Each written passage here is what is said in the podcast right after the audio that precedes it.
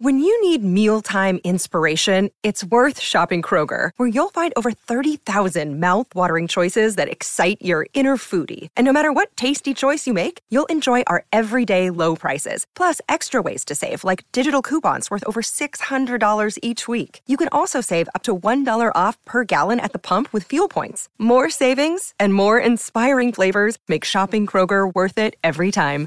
Kroger, fresh for everyone. Fuel restrictions apply.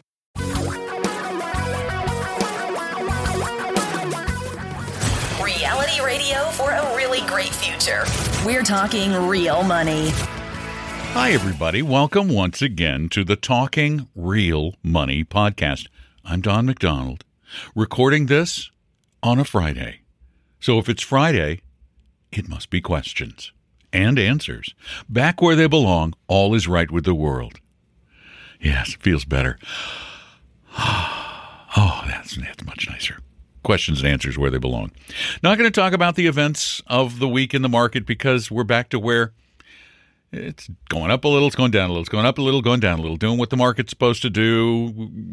We've still got the awful war, but this is the way things work. So sit back, relax, and enjoy questions submitted by folks just like you, either by calling them in and leaving them at 855 935 Talk, or since so many people have pretty darn decent microphones on their computers, you can record your questions really, really easily without making a phone call, and they sound pretty good at talkingrealmoney.com on the contact form.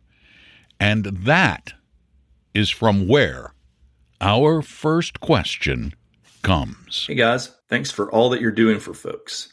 I turned 50 last year and found you guys and Paul Merriman have been soaking up info for the last three or four months. We've done well over the last 10 years or so without much proper education other than use index funds and stay away from high fees or individual stocks.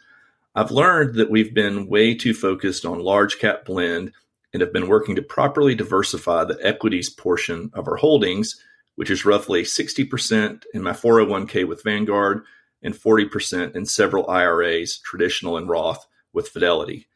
Um, after debating portfolio choices, four fund combo, two funds for life, simple target date, etc., I've settled on following Paul's ultimate buy and hold approach because it seems to be the best way to get all our bases covered, given some limited fund choices in the 401k.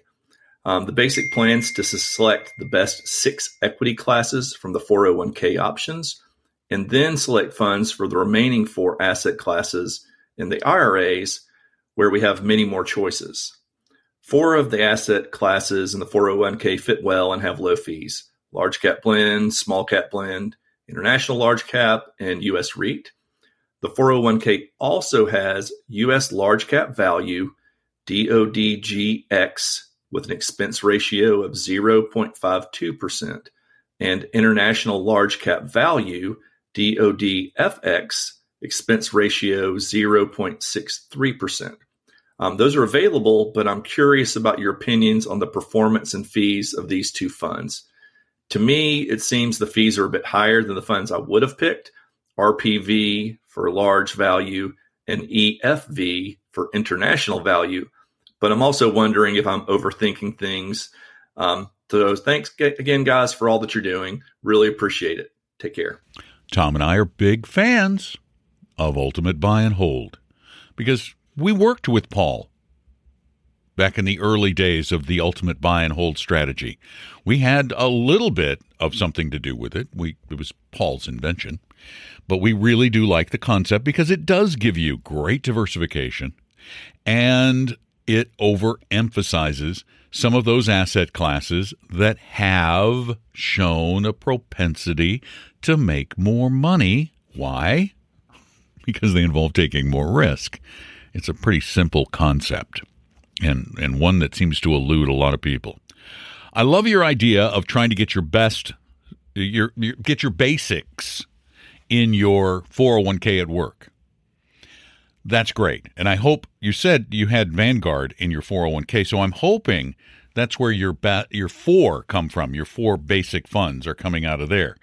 However, Dodge and Cox, hmm, you know, they're not a. I mean, I, I I've got no beef with Dodge and Cox. I think they manage a good fund. My issue again comes back to the expenses and the reduced diversification. I mean, for example, the Dodge and Cox stock fund, the DODGX that you're looking at, that only has 72 stocks in it. That is relatively well focused, which means, generally speaking, more volatility.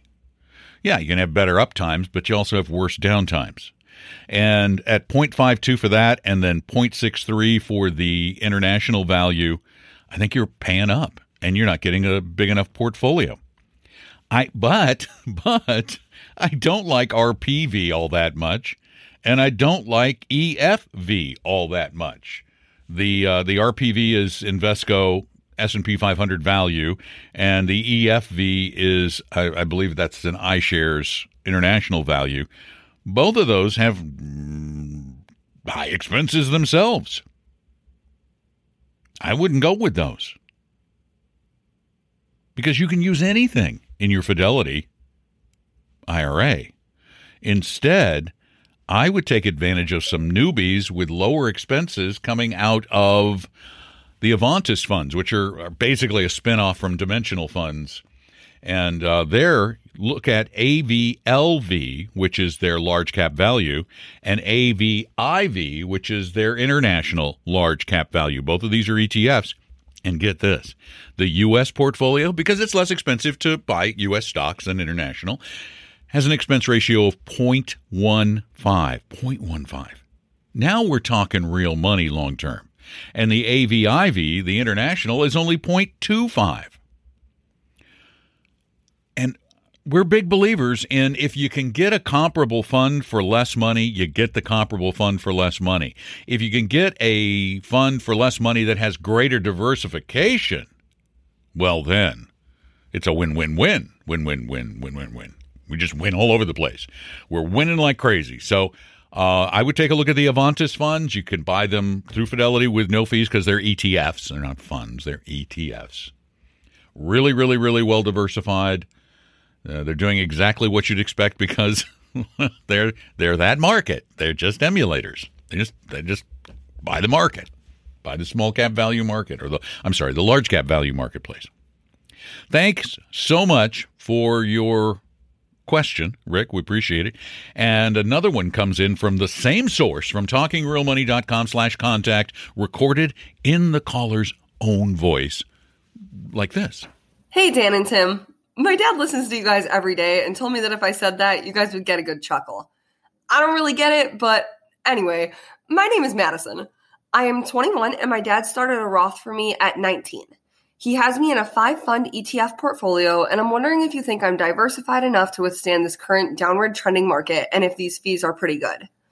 I have 35% total US ITOT, 30% total international IXUS, 15% small cap value AVUV, 10% emerging markets AVEM, and 10% REITs AVRE. Thank you so much.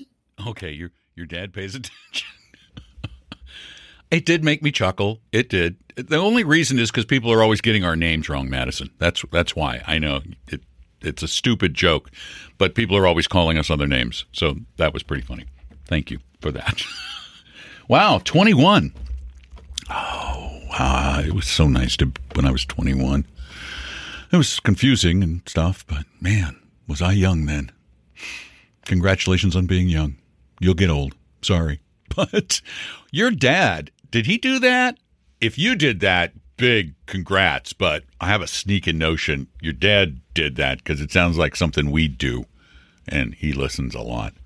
Uh, man, man, man. See, all I can say is, man, that's a good portfolio, Madison. 21 years old. You've got great diversification. They're low fee ETFs. You got the bases covered. Somebody somewhere was paying attention. And Madison, let me tell you something that I can state with almost 100% certainty. The market is going to fluctuate. That that I can say with 100% certainty, okay? It will fluctuate. With almost 100% certainty, I can tell you it will go up more than it goes down. It ha- it has. So, here's the deal. when it's down, buy more. Buy more.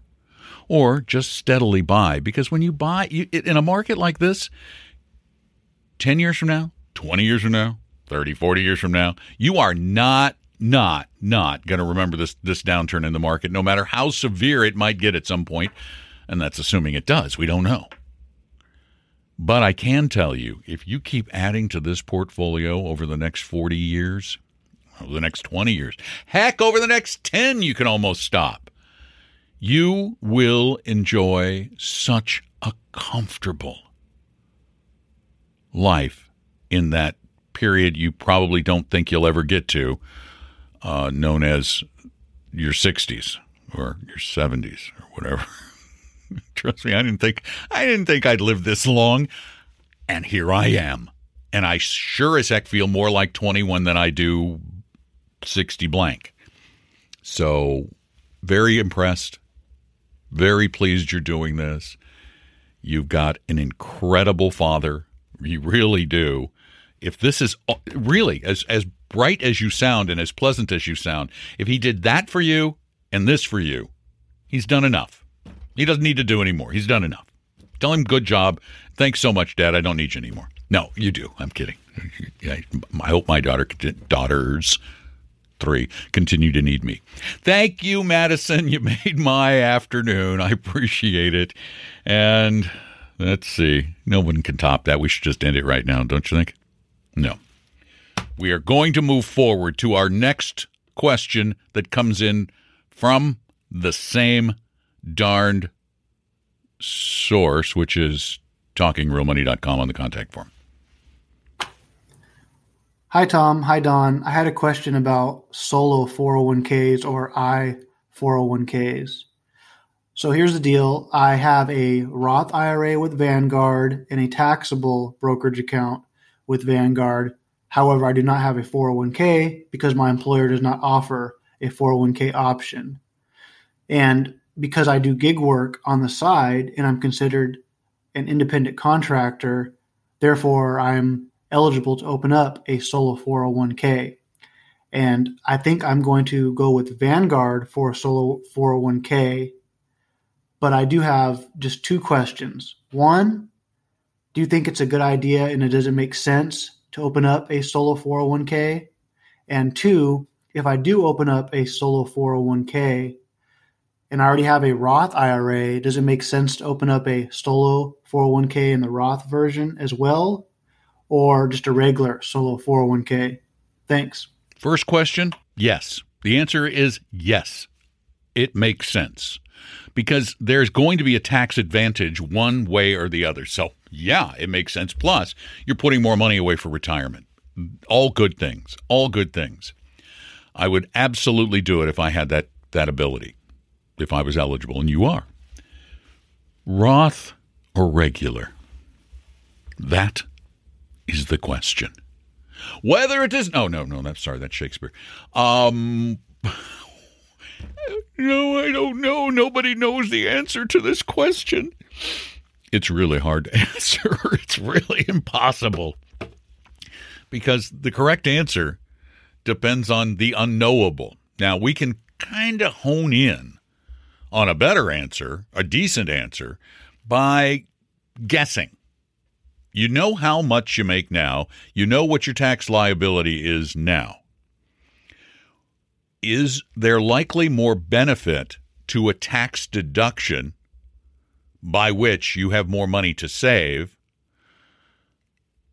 because you're in a high bracket now and expect to be in a potentially lower bracket in the future.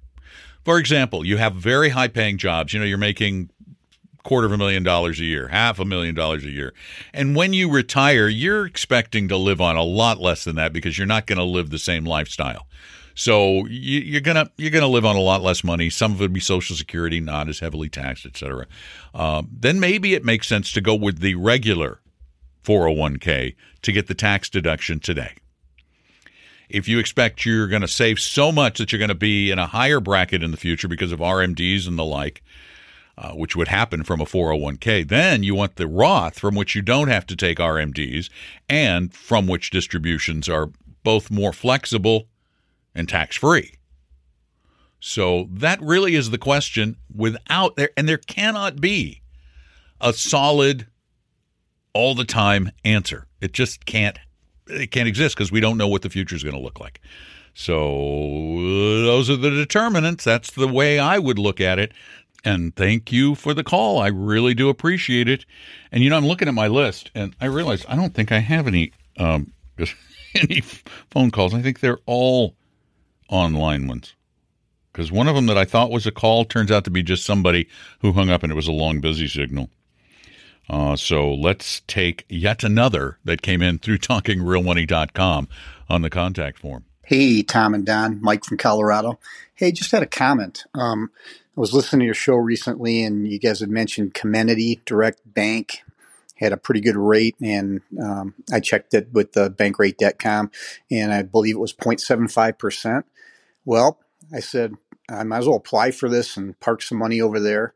I did, and it rejected me. And I thought, well, maybe it's because my my credit lines were frozen, although I thought I had it unfrozen temporarily. But well, I'm just a little confused as to why they advertise that rate. And for people like me and my wife, were well over the six figure income and credit rating over 800. And I'm just curious if you guys, uh, Don or Tom, have tried applying for that bank account. If you had any issues, um, because I, I, I just thought that's very surprising that I would get rejected the way it rejected me pretty quick on an email. Anyway, just my thoughts. Hope you guys are having a good day and uh, appreciate the show as always. Bye. Well, my goodness, that is very, very strange. I just listened to your call for the first time. I took a break from recording and I went in to Comenity and set up an account and moved 5000 from my savings over there because my savings at Bank of America is making nothing. 0.75 sounded good. Um, and I didn't have a single problem in the world. Nothing. I was approved. It's all set. I'm baffled. I'm sure you're baffled. I have no idea why you were declined. None whatsoever. I would imagine that uh, even at 0.75, they'd just love to get as many clients in there with as much money as possible, given that their credit card rates, I'm reading directly from their uh, their own disclosure document, they run from 17.99 to 24.99 based on your credit worthiness. So Holy cow. Um, and 27, 26.99 for balance transfers. So if they're making 27% and they're paying me 0.7, they're they're making out like bandits. Even with a lot of defaults. You can afford you can afford a lot of defaults at a rate like that. A whole lot of defaults. So I anyway, I'm I'm stumped. I'm baffled. I'm putting your question on, but I don't know the answer you might want to contact them, email them, or uh, good luck calling, but you might want to email them and ask them why. I don't know. Thanks for the call, though, or the question that you sent into talkingrealmoney.com. And uh, now we're going to do another one from the same source. Hi, Tom and Don. My name is Chuck. I live here on Whidbey Island in Seattle area. I have written in before, and I've had the pleasure of working with Tom and his team at Vestry with some free consultation. Uh, thank you very much, Tom. I really appreciated that. My question today is around not around investing, but more around overall money and how to handle residential real estate on my taxes. There is an option to use the QBI or qualified business income uh, route when claiming your rentals. And I wondered if you had any opinions on that. I have uh, three rental active rentals that I manage entirely myself.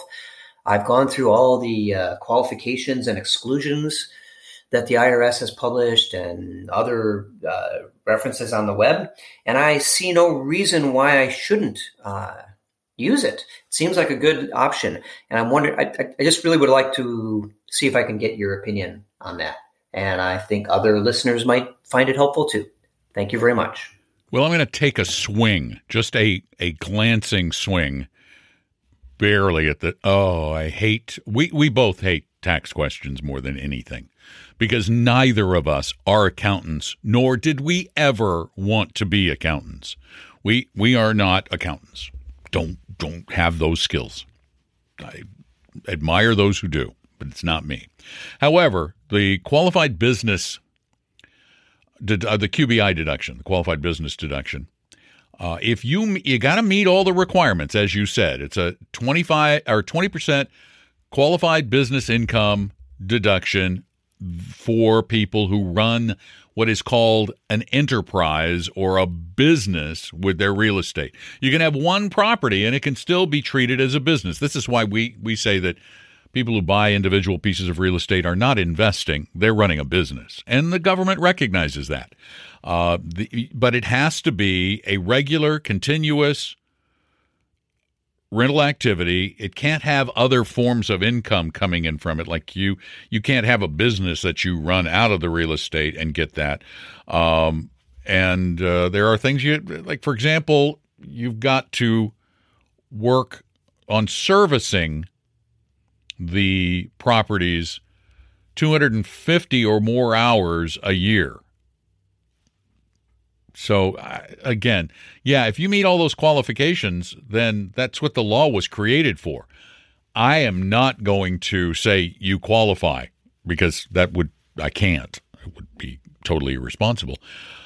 Um, but I and I definitely when you're dealing with a business at this level with taxes at this level, I sure hope you have a CPA helping you with those taxes, and they should be the ones to whom you put these questions. I, I would not if I was at this level of running a, a business. I when I ran my own businesses, I never did my own business taxes, in, you know, unless it was little sole proprietorship things, uh, uh, contractor things. Uh, I've always had accountants because you need advice, and you do. You need advice. And let's see. Yeah, we're doing pretty well on time. We're going to fit one more in. I don't know how many that is, but I'm going to do one more and then we're going to call it a podcast. So here we go to another one that came in from talkingrealmoney.com on the contact form. We like them that way. Not typed, but spoken. Hello, Tom and Don. My question is whether there is ever a purpose for a stable value fund in my 457 or 403b. I have been investing regularly and am about three years from retirement. I don't have a lot of cash set aside except for an emergency fund. And when I retire, I would like to have two years of cash reserves and kind of follow um, the bucket system with cash and cash equivalents for short term needs, bonds for intermediate needs, uh, another eight years worth, and then stocks for 10 years and beyond. In order to get the cash needed when I make the leap and retire, I could just divert money from my 457 and 403b into a high yield savings account, but I'd really rather have uh, the tax advantage in the case of the regular uh, 457 contributions I also contribute to the Roth in the 457. Uh, so my alternative to just diverting cash and socking away in an online bank would be, as I see it, to use the stable value fund. So my question again, is that a good idea or what would be an alternative idea your connection sounded a little bit like it was underwater, but hey, uh, stable value funds.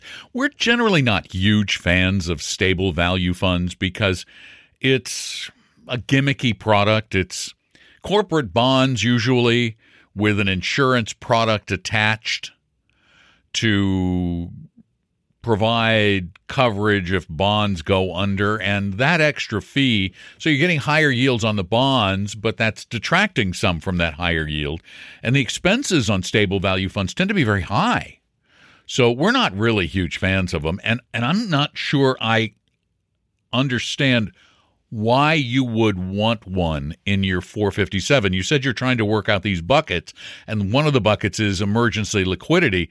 Well, that emergency liquidity bucket should not be inside a retirement account. That's the last place your emergency bucket should be. Your emergency bucket should be outside of your retirement account in a cash style account like the one I talked about earlier at, at Comenity, which is immediately available. It will, because it's FDIC insured, have no risk of loss. It does not fluctuate in value. The yield will fluctuate, and it's immediately available on any business day, so you can get it for a real emergency. So, uh, too much gimmickry. I'm not a fan of gimmicky products, and I think stable value funds are definitely gimmicky products.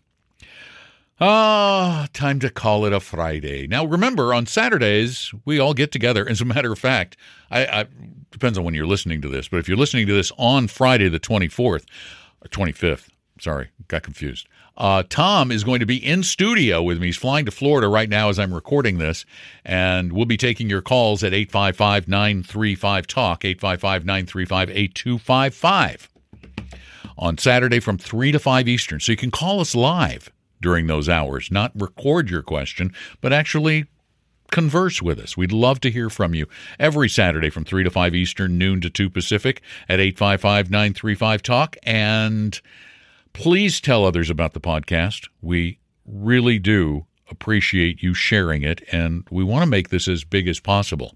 So uh, tell everybody you know, put it on your social media, click the link to this one, and uh, share it on social media. And if you really like what you hear, leave us a review on Apple Podcasts or you can rate us on Spotify.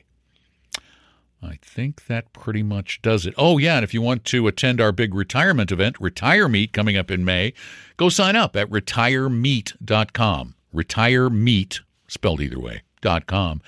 I'm Don McDonald, and uh, for a few more minutes until Tom's plane gets in, I'm going to uh, read a little bit more about and eventually talk about real money. We hope you realize that the information provided on Talking Real Money is for informational, educational, and hopefully enjoyable purposes only. Providing personalized financial planning or investing advice takes time, so please consult with a really good fee-only fiduciary investment, tax, or legal advisor. We know a good one. Investing must always involve risk. In other words, you can and probably will lose money at times. Also, as much as you want it, no one can accurately and consistently predict the future. So past performance doesn't tell you a darn thing about what the future will bring. Unlike many other programs that say something similar, Talking Real Money is not trying to get you to buy or sell any financial products or securities. Instead, the program is provided as a public service by Apella Capital, a fee-only registered investment advisor. Thanks for listening, and please visit talkingrealmoney.com for more information and disclosures. That should keep the lawyers happy.